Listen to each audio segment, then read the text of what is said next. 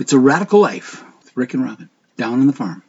Say, today what I'd like to talk about and to hopefully inspire a few out there that are tuning into our Radical Life Support podcasts this summer. We just passed the halfway point of the year. Can you oh, imagine? Oh, yeah, we you See that? We did. Yeah. We just passed the halfway. So for most, you know, right now would be kind of considered summer's half over. Oh, yes. Yeah. For those who have short summers, that really sucks. Yeah. This whole situation this year just made the summer Right. just not seem like normal. And then Yeah. and during hot summer, we get to come up here to beautiful Minnesota, Yes. where we have spent time uh, this year in Minnesota, Iowa, Wisconsin, hmm and Illinois. And Illinois. So we've kind of been everywhere, man, when it comes to the Midwest. We have not been in the Dakotas, though, for, wow, at least five years. Nebraska, it's been about six years. We need to hear from our uh, teen rescue folks in the Dakotas. Right. Where are you? And hey, out there. Hey, if you're uh, in North Dakota and you're listening to uh, Radical Life, send us a note via Yes, we'd love to hear from you. email. Is that how? Email at Rick and Robin Moe at at Gmail. gmail.com. And that's. Rick and Robin Moe all spelled out. spelled out. No, no A&D, signs yeah. like an and sign. It's just No. Rick and Robin. A N D. Robin. Robin with an I, M O E, at gmail.com. We'd love to hear from you. Today, what I'd like to do is jump right into the book of Nehemiah and again talk about the vision that was given to Nehemiah to rebuild the walls. I'd like to talk about a couple different aspects of it, though, today. For those of you who are wondering what vision is, I mean, duh, it's something that you see. You know, you use your eyes In your to mind. see something. Yeah, your mind is very much a, a part of it. But vision that, that I want to talk about is one that if you did not have eyes, you could still see. Mhm. You could still have vision.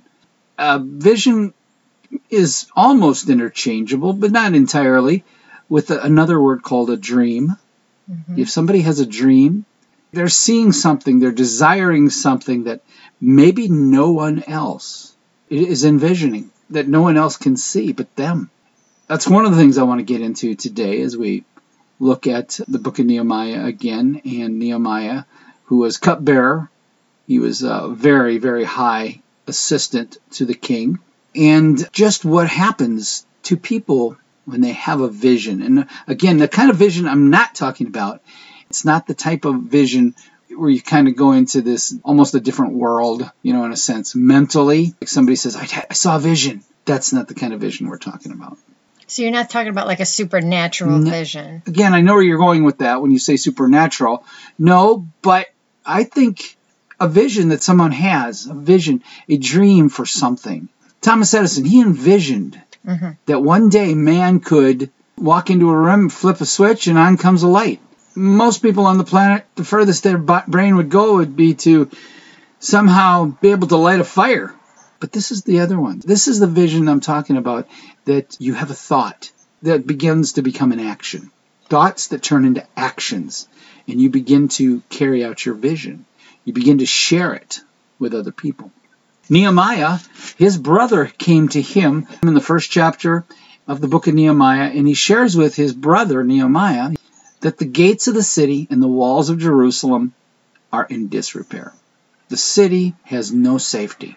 And this causes Nehemiah to go into a time of prayer, fasting. It causes his heart to become very heavy to the point where he begins to think, what could I do to see those walls and those gates rebuilt so that the people would be safe, so that his homeland would not have to live in constant danger, the threats of their life being taken out by an enemy. So can I interject here and say that a lot of times visions and dreams do bring about some kind of emotion with You inside of do. you. You bet they do. They're probably one of the most energizing emotions there is. It ignites a fire. Or you could be so sorrowful as Nehemiah.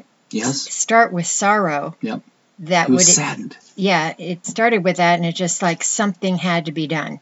Well, here in the um, in the third verse of Nehemiah, pardon me, the fourth verse, it says, "So it was when I heard these words that I sat down and wept, Wept. Yes.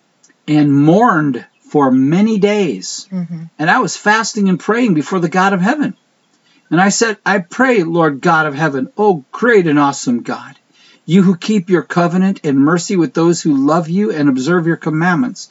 Please let your ear be attentive and your eyes open that you may hear the prayer of your servant, which I pray before now night and day, before you now night and day, for the children of Israel, your servants, and confess the sins of the children of Israel. I mean, he went into some depth here Yeah. he didn't just gloss over it and he didn't come to god saying god i just i, I got a vision here. I just got to i see something i want to go do. Please let me go do it. Right. he really went deep and felt kind of where the children of israel were at at the time hmm and it caused him deep sorrow. It caused him probably pain Yeah. pain down in his belly. And yet he still had to carry out his job Oh. he just couldn't put in for a vacation and go hey i'm checking out well Yeah. i'm you know going through this he kept working he kept doing his job and one day the king saw it in his eyes he saw something that didn't look right didn't, he looked sick in his eyes Right. over what was going on and what he was His in heart was heavy his heart was heavy Burden. and and this was a dangerous place to be. And I think people who encounter a place like this in their life where they have a vision for something, something that takes them to that deep emotional place when they're in prayer and in travail and in their really have invested themselves into this thing that has impacted their heart. I think what happens is you put yourself at risk. And in Nehemiah's situation, he put himself at risk of being killed. The king could have just had him outed, just like that. You don't come before the king looking sick. But he had a good relationship with the king. He had a relationship king with trusted the king. him. He trusted him. Why even ask He a servant why they're He didn't feeling have a to. The king yeah. didn't have to say a thing other than just off with his head. But he cared enough about Cared. him to So he had that notice it and ask about it. Right. He had that relationship going with the king. Again, a good reminder for us Mm. when we think about the king. You know, we don't have a king of our nation. We have the King of Kings. We have the Lord of Lords. We have Mhm. Jesus Christ Himself, God come down to earth as a man. We have God is He is our King. He is the King of the universe. And what better reminder than going to the Nehemiah and seeing the kind of relationship Nehemiah had with his king is the kind of relationship we should have with our king, the one that we are serving, the one that we are, in a sense, working for. And how much better is our King God, our Father, even? A father would notice that his child, Yes. how they are, and Yes. that their demeanor, um, because he pays attention to that. And God would do that even more than some kind of earthly relationship you might have. That's exactly right. So here we are. Nehemiah has this vision now that's beginning to burn down inside of him. And when people get a vision for something, and I mean, doesn't have to be the Thomas Edison, Right. you know, Henry Ford. I got this dream of everybody being able to afford a car. It doesn't have to be so grandiose. It may be something very super simple and practical and and it may be short lived, but yet it's a vision. It's something you see that nobody else is seeing. You may be the only one that you have to get on board to, to be able to carry out your vision, hmm make your plan, set your course, and then go for it. I was just thinking of even little children. If you have children, little children can have visions too. I saw something on the news where a child wanted to hand out candy bars Right. to homeless people on the Mhm. street. He had a little vision, and his parents, of course, helped him carry that out. And I think that's a very healthy, good thing to do to encourage your children if they have any kind of Right. vision like that Right. to try to show them that it can be Yeah. done in a small measure. Well, you again with little children, you know, with, with a child, with a young person, adults out there that are listening, listen. Grandparents. Grandparents, listen. When a child gets a vision, when a child gets an idea, be there to encourage them. Right. And, Kids, you know, be there to support them. You know, see what your part in it might be. It just might be go for it. I'll never forget going to a conference where there was a, a gentleman speaking at the conference that was very well known throughout the country and around the world. And uh, here he was speaking at a very small conference. This was not ten thousands of people. This was about a hundred of us in attendance.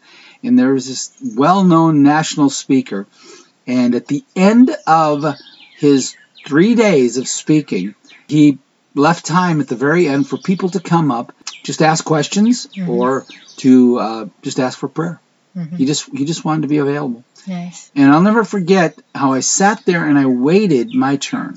I just wanted to get a personal word from this person. So I kind of sat there in the uh, small little conference room that we're in, and I waited. I think I brought up the, the end of the line. I, I'm pretty sure that I, I waited till I was the last person, and I walked up there, and he was exhausted. Yeah. I could just see it. He was spent. And so that moment of, you know, I was 25 years old, and, and I knew at that moment I was going to get very little of him. Mm, But yet I, I did not get discouraged. right. Uh, I, I didn't turn and walk away and go, you know what, you know, he's, he's tired. Right. I just, I'll let him be. I don't really need a word. hmm And I'll never forget walking up to him and Mr. David Wilkerson That looked at me and said, he didn't ask me a question. He just looked at me and all David Wilkerson said to me was, "Go for it, son." Nice.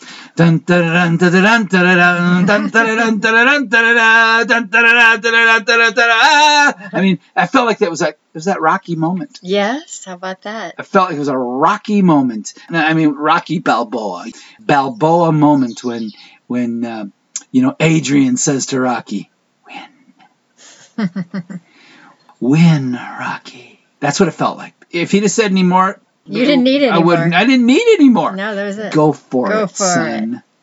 And go for your vision. What? I'll tell you what, I hadn't yet spoken in high school. I've been working with young people now for Wow. about five, six years. Yeah. Getting, you know, mostly going out into the parking lots, the Burger Kings, going out to the roller skating rinks, just going to where the kids are at, talking with kids, doing a little bit of speaking, you know, at retreats and rallies and some churches. Basically being a youth pastor, a youth evangelist. hmm And I had something brewing. I had something brewing down inside of me. Right. The Lord had given me these words because I had been asking him, where do I need to go? hmm where should I be? And when you look at evangelism, when you look at outreach, when you look at impacting a group of people, a lot of times we're given the analogy of fishing. You're to be fishers Of men. Well, I asked the, the Lord one day, where do I need to go? And he just said to me simply, I heard these words. Well, you go to the schools. mm Where are the fish? Mhm. They're in schools. I mean, you can go out and you can look for that loner fish. You can go pop fish for the hot one on the top of the uh, the push up out there in the middle of the lake. If you're going to go out and evangelize, look for the groups, the mass of people. And I just simply heard the Lord say, go to the schools. Mhm. Okay, how do you do that? I had been in and out of a few schools where, you know, I would go in and meet with a student at the cafeteria, maybe have lunch with them. I'd even gone to a couple classrooms and spoke in some classrooms in some, some schools, but you know, nothing that led to anything more. I'd also been kicked out of a school. I had a principal who found out I was walking the hallways of the schools talking with the young people, had actually been given permission to be in that school by the vice principal Okay. because he had heard that I worked with young people and that could be an encouragement. That vice principal had me in his office, gave me a carte blanche, a pass to come whenever I wanted, just to, to walk the halls, encourage the kids, have lunch in the cafeteria, even told me that when I came that I could park in the staff parking Wow. lot. Didn't have to park out there, way out. He says, "You just come on in. There's plenty of parking spots. Just wherever it says staff, you feel free. Come on in." He'd even given me permission to do all that. Well, I was on top of the world when it came to doing my work. I'm thinking, "Wow, God has really opened the door and paved the way. This can't get any better than this." And then the next time I go to the school, I'm walking the hallways doing just what I was given permission to do. I run into a young lady who's on staff at the school. Specifically went that day to meet with her. She was the counselor. And I met this young lady. I introduced myself. She said, Yes, Vice Principal told me about you. He says, Great to meet you. So we slipped into her office and began to just chat. And while in her office, somebody comes over the intercom asking this counselor if she had seen Rick Moe over, going over the intercom. Over the intercom. Over the whole school. Well, no, not the whole school, but just Oh. the intercom into her office Oh, into her office. into her office asking if I, and she said, Well, yes, I'm just standing here talking with him right now. And she said, Would you please ask him to come to the office, please? Okay. So I'm thinking, All right, how exciting. I'm going to get to go back and meet with the vice principal again. And what more great thing. Is he offering me a job? I mean, seriously, in my mind, I'm thinking, cool. Wow, cool. I'm just, I mean, I'm ramped up, fired up. I'm 20 years old. I couldn't be more on top of the world. My vision was for reaching young people was coming true. I go to the office, and I don't go into the vice principal's office. I go into the principal's Well, office. Well, that's got to make you feel even better. For a split second, it really did. Until he said to me, What are you doing in my school? Oh my. And it didn't have the tone that I was hoping for. I said, Well, I'm just, uh, you know, hanging out and talking with young people. And, uh, you know, I really have a heart for kids and helping kids, especially ones that, that, you know, that are going through some tough times. You know, they might be having some problems with you know, drugs, alcohol, and peer pressure and those kind of things. And he says, We don't have any of those problems here. Really? Right. We have none of those issues here in our school. I don't know how you think you can just walk around and do this. I said, Well, I, I was given permission by your vice principal. So I kind of ratted the guy out. Yeah, you did. Or I probably got him in trouble. Yeah. That is what happened to me. And so he asked me how I thought I could be in there, and I told him how I thought I could be in there. I'd been given the pass. Right. He says, Well, I don't care what you've been given. I just want you out of my school. I don't want to see you again. We don't have any of those problems here that you're talking about. So have a good day. Sayonara. Sayonara. Sorry. Sayonara. So sorry for those kids. It wasn't more than a few months later that this principal is on the news. Mm. Now, part of me went, mm, you know, kind of a happy dance. Yeah. Part of me went, yeah, I probably shouldn't be so happy.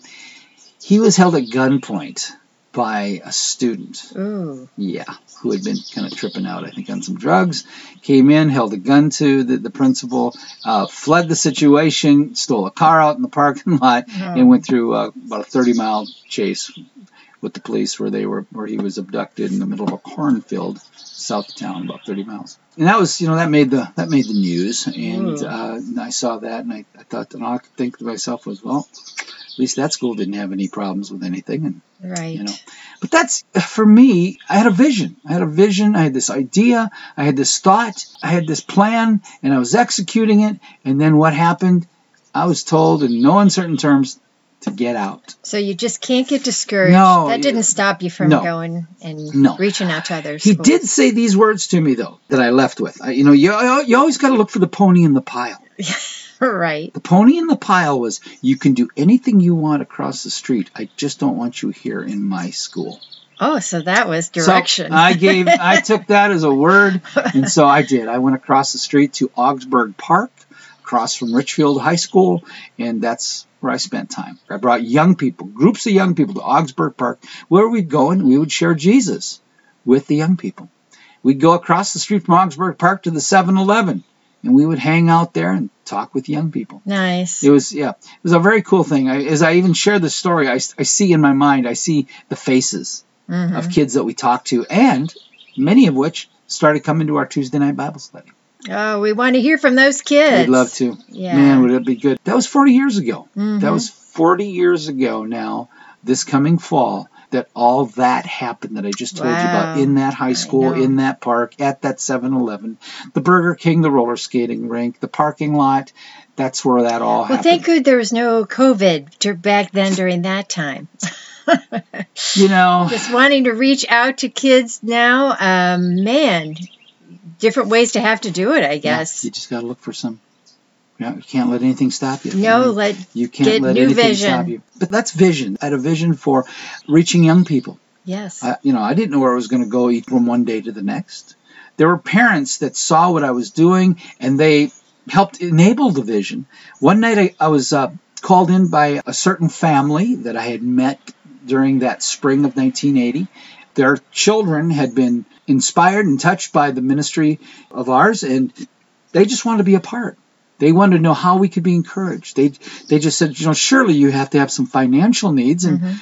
yeah, sure, yeah, we pay bills just like anybody else, and so they gathered. In my mind, as I remember it from 40 years ago, they gathered together seven families, uh, sets of parents whose children uh, had been coming to our Tuesday night Bible study and had been going out on the outreaches and the weekends, where these parents could get together and they could just tell stories of the wonderful change that they had seen in their children's lives and and the things that they've been hearing their children say that just so touch their hearts. Right. And I'll never forget, they just wanted to help and encourage us. And at the end of the evening, the guy that had called the meeting, he said, Well, I'm going to pass the hat around. Mm. And what I'd like to do is ask each one of you to take an envelope that I've got here and give you, I gave them all an envelope. And he said, I'd like you to take and write down on a piece of paper and put it inside the envelope. Just put down in there maybe something that, that you could share with, with Rick in his Mhm. ministry. And, and it was really cool to watch people put notes of encouragement, put money. hmm There are even people who filled out what, what I would see now as a pledge card.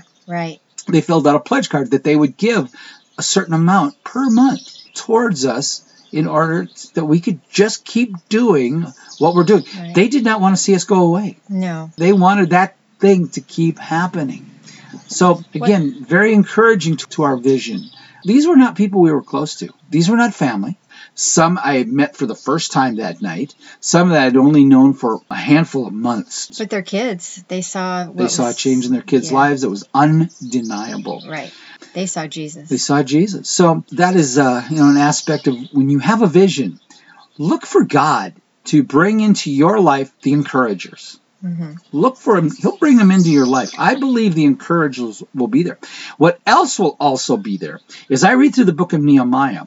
What also surfaces, and here's something that I would like people to go away with today, is do not be alarmed. Do not be shaken when discouragement comes also. Yes. Discouragement in the form of people. hmm Nehemiah had the word of what was happening in Jerusalem brought to him initially by his brother. In my recollection, a brother that he never does see again. Or if he does, we don't hear about him. hmm If I am incorrect in this and my memory serves me well right, he never surfaces again. It wasn't like he was there to, you know, to back him up. And Nehemiah could have very easily said, Where's my brother in all this? The guy that shared the words with me of the city that caused my heart to become so saddened into a place where I was driven to prayer and fasting. And where is this guy? But what we do know is this as time went on, there was two people that had the opportunity to join Nehemiah in the work. It was Sanballat and Mm. Tobiah. They had the opportunity to join in the work, but they didn't. Instead, they became discouragers. Well, one of them one day just said, What is this that you're doing, Nehemiah? I mean, we're looking at this wall that you're building, and it looks as if a fox, if it were to jump up on the wall, it would just crush the wall. He was making fun of it Yeah. really what was happening was they were just being discouragers. They were not participating in the rebuilding of the wall. So, something that people of vision, people who have ideas, who are moving forward with a plan that they've come up with, don't be surprised if those closest to you, those who could help, don't. For some reason, they feel their lot in life is to encourage you by discouraging you. Well, and it doesn't mean if the ones closest to you don't see it or support you that it isn't real. Right. It is still as real as real can be. So if you have a vision for something, keep that thing real. Keep stirring the embers. We have a lot of fires out here at the farm. And one of the things that I notice is after a fire, you wake up in the morning, you look out there, and there's this pile of white. Cold looking as can be, Ash. ash. But if you were to stick your hands down in that pile of ash, hmm you would get hurt. Burn yourself. You'd burn your hands severely because underneath all that white ash is our embers that have been made through the fires of, of hours and hours of fires, these coals that are incredibly hot. And they will live down there underneath that ash for a long time. So long that you could actually go days. You could even have rain. The rain doesn't penetrate the ash all the way through. Mm-mm. It just kind of turns the ash and kind of into a little bit of a hard hard crust and protecting the embers. hmm Those embers will last quite a while down there, so long that a few days can pass and you can take a, a stick and poke it right down into that ash and you stick it down in there far enough before you notice it's smoking. And remember this where there's smoke, there's fire. hmm It's the fire that people see, it's the fire that inspires people. Don't be afraid of being on fire. Oh, people need it so much right now because People- every yeah. there's there's so much negativity. There's so much. Oh, I can't do anything. Right. Yeah, and I think we just need to mm-hmm. be encouragers. We need Be to be uplifting. We need to, if you have anything, just keep going. Don't feel like you can't do something. You can. You can do it. There's plenty of other people to help you and support you. Yes. Man, you could research anything on the internet and find how to do something step by step. Y- yes, I mean I've been listening to my daughter. She's uh, you know she bought a house earlier this year in St. Paul. First thing she did was just rip her kitchen apart. You finally you got got a house of your own and place to cook some meals. Would you tear your kitchen apart? Well, she just started YouTube and all the different things that had to be done to her kitchen to bring it back mm-hmm. to a contemporary you know, look that she had seen in her mind's eye. And she just started YouTube, and pretty soon, you know, she's got new cupboards up. She's got new, I mean, she's got new, you know, everything. And you're just like, what? What in the world? I mean, it had to look bad before it could look good. She had to tear things you know, down, you know, the, the, the roof. I helped her take down the, the ceiling in there, and so she could put up a new ceiling. And it was just amazing. Yeah, but, but yes, today we live in a day when the information is there as to how to do get something done. Don't give up. Don't fall for the I don't know how to do it. Right. If you don't know how to do it, then Yeah, research it. research it. Ask questions. Don't be afraid to ask people for help. If you got a vision, Yes. ask somebody to help you. Chances are they don't have a vision. Mhm. Chances are they're working. They're just working and living their life, and they're looking for somebody with vision that they can help, that they can be a part of. People want to join people who are on fire. They want to be on fire too. Now, as we're talking about this, I think back to when I was a child and the little visions that I had of doing things. One of the first visions I remember having was that of putting together a garden. And I got my first pack of seeds. It cost me a penny.